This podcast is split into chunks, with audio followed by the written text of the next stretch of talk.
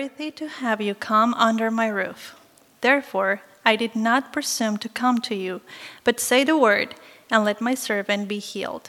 For I too am a man set under authority, with soldiers under me. And I say to one, Go, and he goes, and to another, Come, and he comes, and to my servant, Do this, and he does it. When Jesus heard these things, he marveled at him, and turning to the crowd that followed him, said, I tell you, not even in Israel have I found such faith. And when those who had been sent returned to the house, they found the servant well. This is the word of the Lord.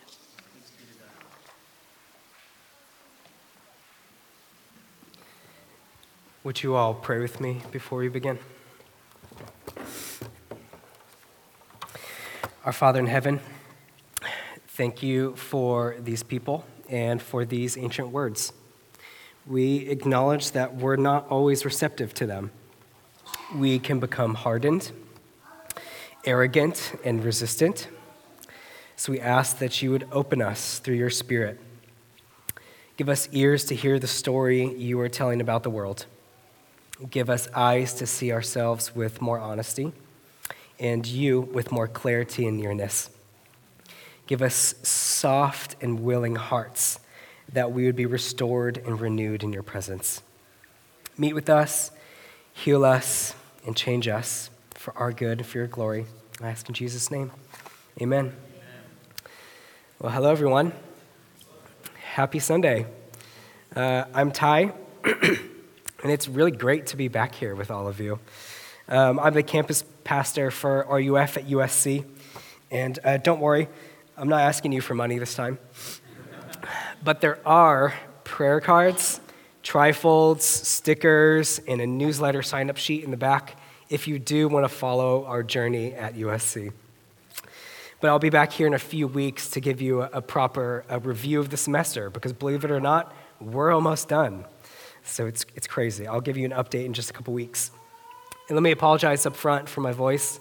I'm recovering from an illness, so things are just going to be a little slower today as I just work through the material. I hope that's okay. But I'm just filling in, taking a detour from your series to explore the Gospel of Luke together. And I, I don't know about you, but I love podcasts. I'm not like a podcast producer or anything like that. But I just listen to them like all the time, and probably too often, if I'm being honest about it. And a few years ago, a really popular podcast was released that really shook the religious world. And it really shook me too, personally. I actually listened to the series twice because I was so unsettled by it, because it provoked this incisive reflection uh, for our churches about how they can slowly lose their identity as a community of Jesus when they start building a movement. Right, I'm talking about the rise and fall of Mars Hill. Maybe some of you have listened to it.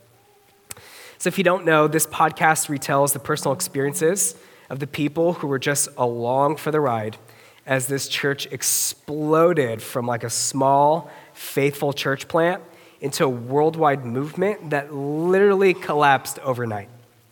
So, one interesting piece of this was how many of the pastors sensed they were somehow departing from their original vision, but they just didn't know how to course correct. They didn't know how to get back on the trail. So, looking back, some of them noticed a change in themselves that made them blind to this departure. They went from patiently sitting under the teachings of Jesus to just getting to work building the kingdom of God already. And the sad and unintentional result was they ended up creating a kingdom that looked more like the empires of this world rather than the kingdom of God. It wasn't just the pastors who were guilty of this. Church members were caught up in this movement trap too. Right? They wanted to run with Jesus, be productive and mobilize others for him, but not actually rest in him. So I think this story in Luke will help us to, to stay the course, so to speak. It'll help us avoid seeing ourselves as owners who build their way into the kingdom and embrace our identities instead as guests who rest and receive the kingdom as a gift. So let's rediscover the giftedness of the kingdom of Jesus by ref- reflecting on three themes that arise in the story. So, first of all, we'll look at the upside down kingdom, then the manipulation of kingdom owners, and then the faith of kingdom guests. So, I don't know if you've heard of this strange phenomenon in LA called traffic. Um, if you haven't, it's this very predictable yet infuriating thing that happens every single day here, right? At every hour of the day, including late nights, weekends, and yes, Sunday mornings. It's like many of you, my response to this never ending stop and go, that always ends up being more stop and go, right? Is rage, right? Road rage. I get road rage driving to and from and through LA, and maybe you do too. So just imagine for a moment that we got a new mayor that decided to congest our freeways even more by flipping them into London streets, you know, where they drive on the wrong side of the road. Like, just imagine doing that, like on the 5, on the 110, without warning. You just wake up one day to this crazy, impulsive, bureaucratic decision that results in even more traffic. Like, how would you feel if this happened? You would be outraged. Like, you would, and I would too and you would probably file a lawsuit for extreme incompetence or something like that, if that's even possible. So, that outrage, that who put you in charge, you clearly do, don't know what you're doing attitude, is exactly how people feel when Jesus arrives in Galilee, offering the good news of his kingdom to the poor first, which is what the sayings in verse 1 refers to. So I don't know if you remember, but uh, those sayings happened when Jesus was in Nazareth, and he opened up an Isaiah scroll that said this The Spirit of the Lord is upon me to preach good news to the poor, and freedom for prisoners, new sight for the blind, and freedom for the oppressed. So his synagogue audience heard this and thought Jesus identified them as the poor, and freedom meant revolution against Roman occupation. But when Jesus says the poor are actually widows and lepers in Gentile territory, they try to throw him off a cliff because it doesn't match their expectations. That's the first re- reaction about the, about the kingdom of God that we get in Luke. It's rage, right? It's outrage. Who is this guy? What is he doing? He does not know what he's doing. And by the way, that's what we would do uh, with this theoretical mayor of LA who doesn't know how to govern. We try to throw him off a cliff too, right? That's, that's how we would react. So, our story in Luke 7 fits into this larger block of teachings that actually identify who counts as the poor when Jesus offers the upside down kingdom to them. So, if you go back and read Luke 4 through Luke 7, you'll see that includes people who are sick and disabled, people who are possessed by demons or ceremonially unclean, people with low social status, like women, and children, social outsiders like those from minority ethnicities, or people who've made themselves unwanted from poor life choices. That's what it means to be poor in the Gospel of Luke. And one scholar that I read this week thinks that the kingdom of Jesus offered not just to the poor, but to undesirable people. Like that translation would better capture his kingdom message. And it's not that these people are undesirable to God but they're labeled undesirable by the stigmatizing and dehumanizing social standards of their day. So when you understand Jesus' mission in this way, you get that the centurion in our story counts as one of those poor, undesirable people because he's a non Jew living in Israel, a non Jew whose job it is to reinforce Roman oppression so the Jews pay their taxes and don't start any rebellions. So, look, this guy has no social capital uh, to bargain with. He's not getting any friend requests on his Galilean Facebook page, no likes or comments on his Instagram stories, and no shares of his TikToks. He's an outsider of outsiders in his social location. So, Jesus' care for undesirable people like you and me is one of the most beautiful and compelling things about this man. Like, did you ever notice that Jesus had this really bad habit of inviting all of the wrong people to his parties? Like, whoever society says no to, Jesus heads straight for them and says, Yes, like come to this party that I'm throwing. You know what? Why don't you take the, a place near me? Have the guest of honor seat at my table. Like, let's celebrate your arrival. Like, that's what Jesus does. Like, Jesus just can't help but to move toward all of the marginalized and unwanted and hurt people in this world. And he lifts them up, like out of their shame, and names them as his precious, beloved sons and daughters in his kingdom, in his family. Like, who does that? Like, nobody does this. Politicians don't do this. Like, politicians only ally themselves with powerful people who will protect their interests. Right? They don't turn nobodies into somebodies unless there's something in it for them. Right? And it's temporary at best. But Jesus is the opposite kind of king. Right? Jesus does this out of true kindness because his default desire is to bless the poor and undesirable people. So if you feel unimportant, if you feel left out or ignored, if you're burnt out from trying to impress everyone all the time, if you feel like you've exhausted God's grace and you should probably just go crawl up in a corner somewhere, somewhere, like please hear me when I say this. Like God loves you. Like God loves you first. Like Jesus moves toward those kinds of people first because he notices them. Because he wants to wrap you in the safety of his love. Because you're enough. Like you're enough and you don't have to prove yourself to him. In fact, he's willing to prove his love to you by chasing you every single time you run every single time you run away.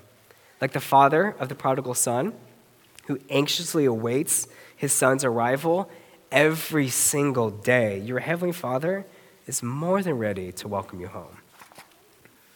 On the other hand, you know, if you've just like convinced yourself that God accepted you because you're strong or impressive or successful, because you can play an important role in building his kingdom, because he can leverage your power and resources for his glory, I just remember like Jesus plays by a different set of rules.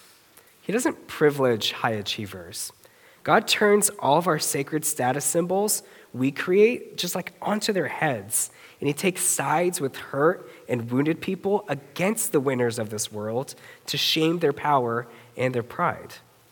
Because in the wisdom of God, weakness is actually better than strength. That's the upside down kingdom we're invited into.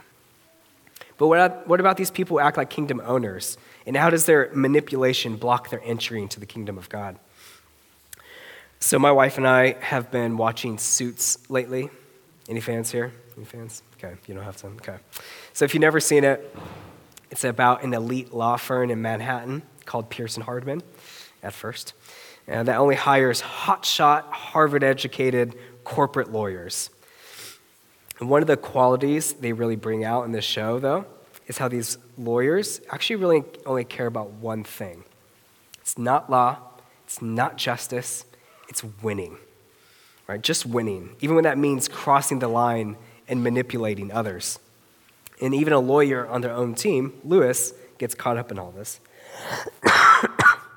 Excuse me. Because Lewis will be the swing vote in an upcoming election. And don't worry, I'm not like revealing anything in the show here. I'm, I'm keeping it under wraps. But he's a swing vote in an upcoming, upcoming election. And uh, he has this decide, um, he has the decision power to decide whether or not they're going to keep the current managing partner in power, Jessica Pearson, or depose her in favor of another senior partner, Daniel Hardman. So he's the swing vote. So what does everybody do? They go after Lewis, right? So Jessica, the incumbent, sends Harvey, Lewis's rival and idol, to pretend to be Lewis's friend until he finds out that the only reason they're hanging out is to secure a vote for Jessica. Then he's offended and clearly won't vote for Jessica, right? And so Daniel, the challenger, tries to buy Lewis's vote, not with money, but with the thing that Lewis wants more than anything else in the world to be promoted to senior partner. But if Lewis accepts that senior partnership, his new rank will always be called into question. It'll be diminished by suspicion and doubt because it was given to him on the eve of the vote, and everybody knows what that means. everyone will know the real reason why Lewis was suddenly promoted to senior partner. It wasn't his skill or merit in practicing jurisprudence, it was to indemnify Daniel's power. Like, it's messed up. It's messed up. There's an entire episode about this cold manipulation of Lewis, using him like a chess piece, right, to win an, an election. So, that smoke and mirrors manipulation is what we see in the Gospel of Luke and well in our story. So, the centurion innocently sends elders of the Jews to Jesus. But they take advantage of their task, leveraging their time with Jesus to execute their own hidden agenda. So these men are Jewish patriarchs, older men who sit on the highest Jewish court of the land, known as the Sanhedrin. They're some of the highest ranking religious and political figures in all of Israel. They not only represent their people's interests under Roman occupation, but shape and guide those interests. So they're elites, right? They're upper class Jewish elites. And Jesus is below them on the social hierarchy. Like, do you get that? He's like a wandering, traveling rabbi. So think about this. Like, if you were in the upper echelons of society, would you plead earnestly with someone who is below you? That's what the elders of the Jews do in verse 4. And would you suddenly represent your political and religious rival as a potential ally worthy of your partnership and protection? You'd only do that if your goal is to manipulate and control the situation so that it works in your favor. And that's what the Jewish elders are doing. They're acting like gangsters with Ivy League degrees and expensive suits. Because remember, centurion is a military employee of Rome, a symbol of Jewish oppression. He's there to enforce the gospel of Caesar, right? The Pax Romana. But the Jewish elders present him as a traitor to his homeland in verse 5. He loves our nation, they say, implying defection to Rome. He even built our synagogue, which means he'll probably accept circumcision to become like a true Jew. So the lieutenant of Rome is starting to appear strikingly loyal to this to the Jewish cause. And if political revolution really is on the horizon, like these Jewish elders think, then they have found two perfect allies one Jewish radical who can rally the lower class, Jesus, and one Roman defector who can draft the blueprints of their takeover, the centurion. Do you get it? Okay, so I just want to pause here for just a minute before we too quickly criticize the Jewish elders for their manipulation of the situation. I want us to consider if it would be reasonable for us as first century Jewish people to read the Old Testament and think, yeah, God's going to free us from our uh, Roman en- enemies. Like, is that plausible? Like, of course. Of course. Have you heard of the book of Exodus? Liberation is like the whole point. So, the problem, though, is that these Jewish elders have turned the God of Israel into Israel's God. You see the difference there? They created an enemy out of the Gentiles when God said to Abraham, In you all the families of the world will be blessed. But they've drawn the metaphorical line in the sand, right? Closer and closer around themselves until they're the only ones that are on Team God. It's tribalism. It's tribalism. Like, we're guilty of this too. Americans are famous for this, actually. We have a fancy new word for it. We call it polarization. But polarization is just like tribalism. So even though we live in this world of blind tribalism, like there's hope for us. Because the first century was just as polarized as our world, if not more so. Yet, Jesus stepped into that hyper, hyper tribalistic world and flipped it upside down by offering the good news of his kingdom to the poor. So I think there's a way to stop acting like hostile kingdom owners, to become more open to sharing it with our neighbors. And the key is the kingdom guest mindset that we see in the centurion.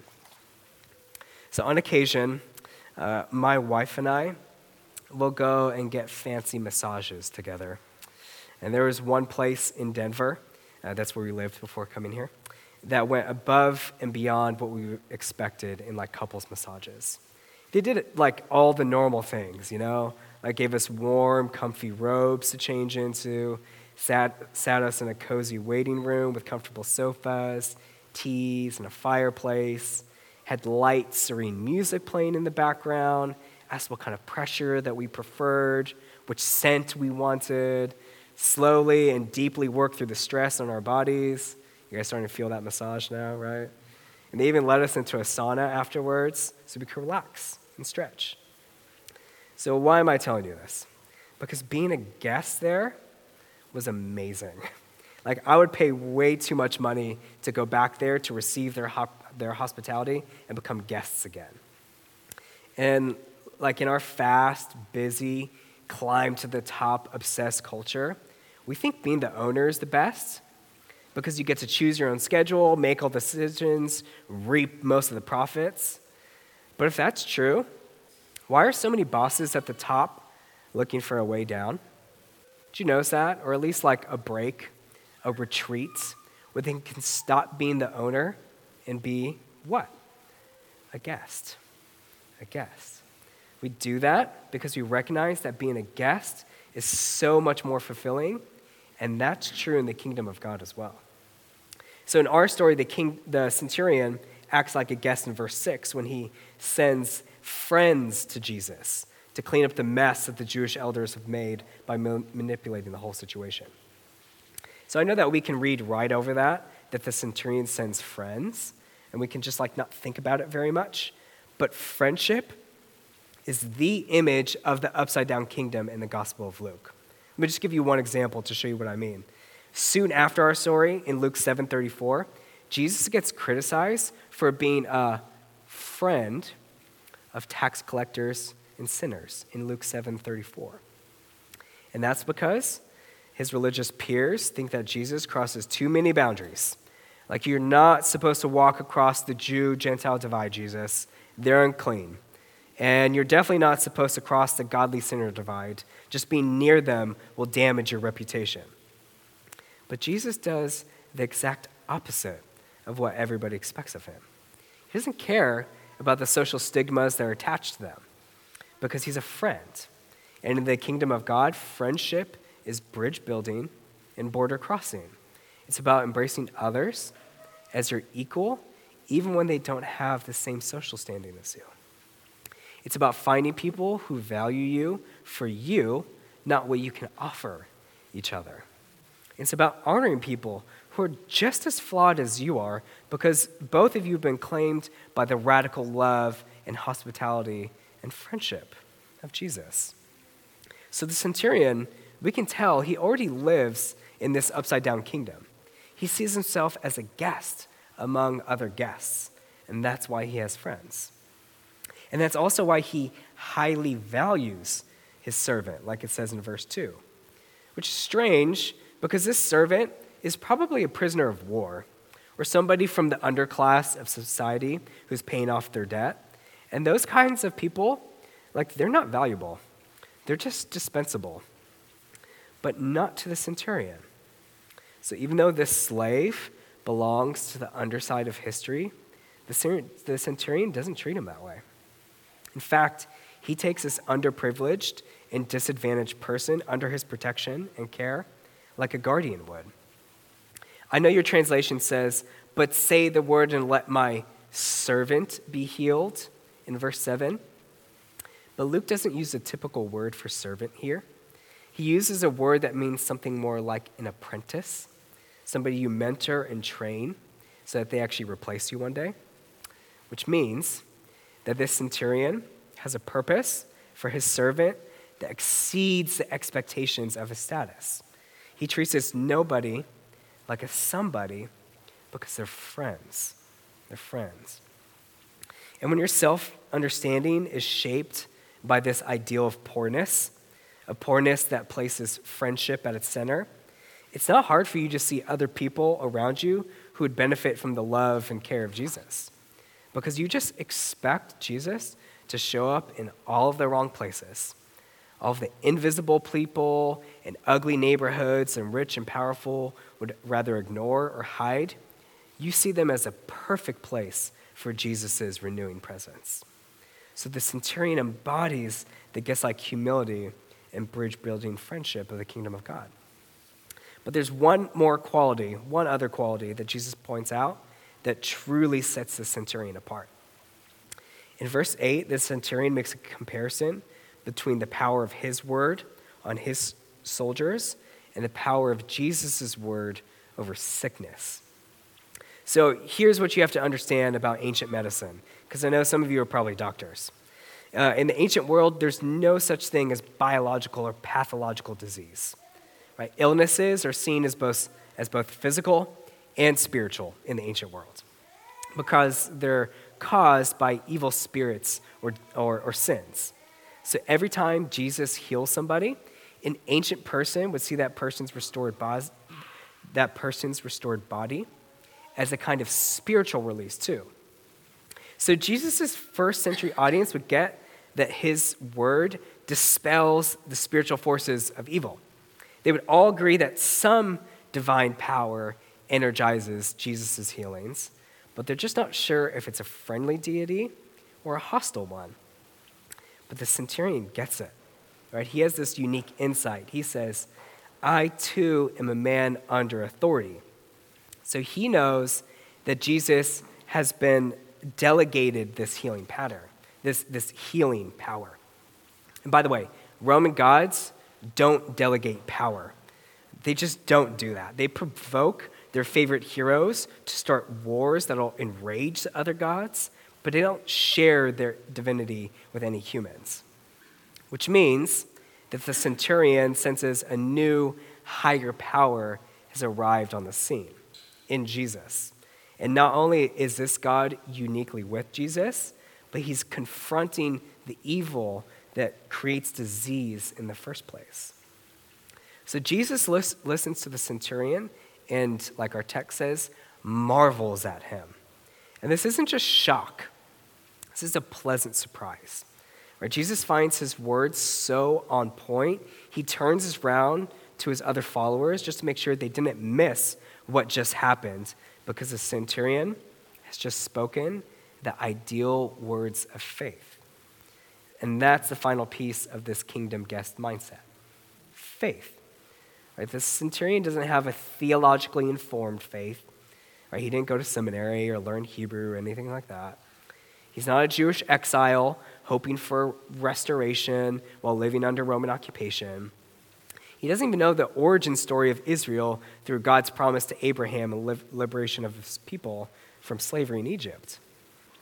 But in this moment, he trusts that the God who is with Jesus is a good, generous, and welcoming God, a God who takes sides with the poor, a God who invites socially undesirable people as guests of honor at his table and a God who embraces hurt and wounded people as his friends. That's the kind of God Jesus has represented to the centurion. And in case you've forgotten or never met him, that's our God too, the way. That's our God too. So I want to close in a, I don't know, maybe a unique way, because this story is inviting us to become guests in the kingdom of God, to let God show us greater hospitality and give us better rest than any luxury massage in Denver could ever offer us, right? So, really, what we're being re- re- invited into is to receive a kingdom blessing. The, uh, the first word about the kingdom when Jesus said, Blessed are you who are poor, for yours is the kingdom of God. So, Jesus isn't saying that material poverty or food insecurity or homelessness or any other subhuman condition like that is acceptable. He's talking about the core trait that separates citizens of his kingdom from other kingdoms, and it's poorness. Because poorness is like an antidote that alleviates our need to possess and to control, alleviates our need to build our own little empires, to replace it with an openness to receive the kingdom of God with gratefulness as the gift that it truly is. So I want to leave you with a blessing to recreate the counterintuitive and upside down blessing of poorness that Jesus wants for us. So, the way church, blessed are you who are poor. Blessed are you who have a deep commitment to welcoming unwanted outsiders in the name of Jesus. Blessed are you who passionately pursue the border crossing friendships of Jesus so your neighbors would experience his life altering love and care. Blessed are you who hope in the abundance of Jesus to restore justice and peace in disadvantaged neighborhoods first. Blessed are you who trust in the goodness and generosity of Jesus, not only for yourselves, but for your neighbors and even for your enemies. Blessed are you who are poor, humble guests of King Jesus, for yours in the kingdom of God. Amen. Amen. Would you pray with me? Father, thank you for inviting us to be guests in this upside down kingdom that you have brought to us through your Son and in your Spirit. Help us in this crazy city right outside LA to not chase after the things of this world, but to chase after your nearness, your warmth, and your goodness towards us. Help us to be true kingdom guests who enjoy the luxurious things of the eternal kingdom that you are building and not the luxuries that the world can offer us. Help us not to be deceived by them, but to rest with you. We ask in Jesus' name. Amen. Would you join us as we worship?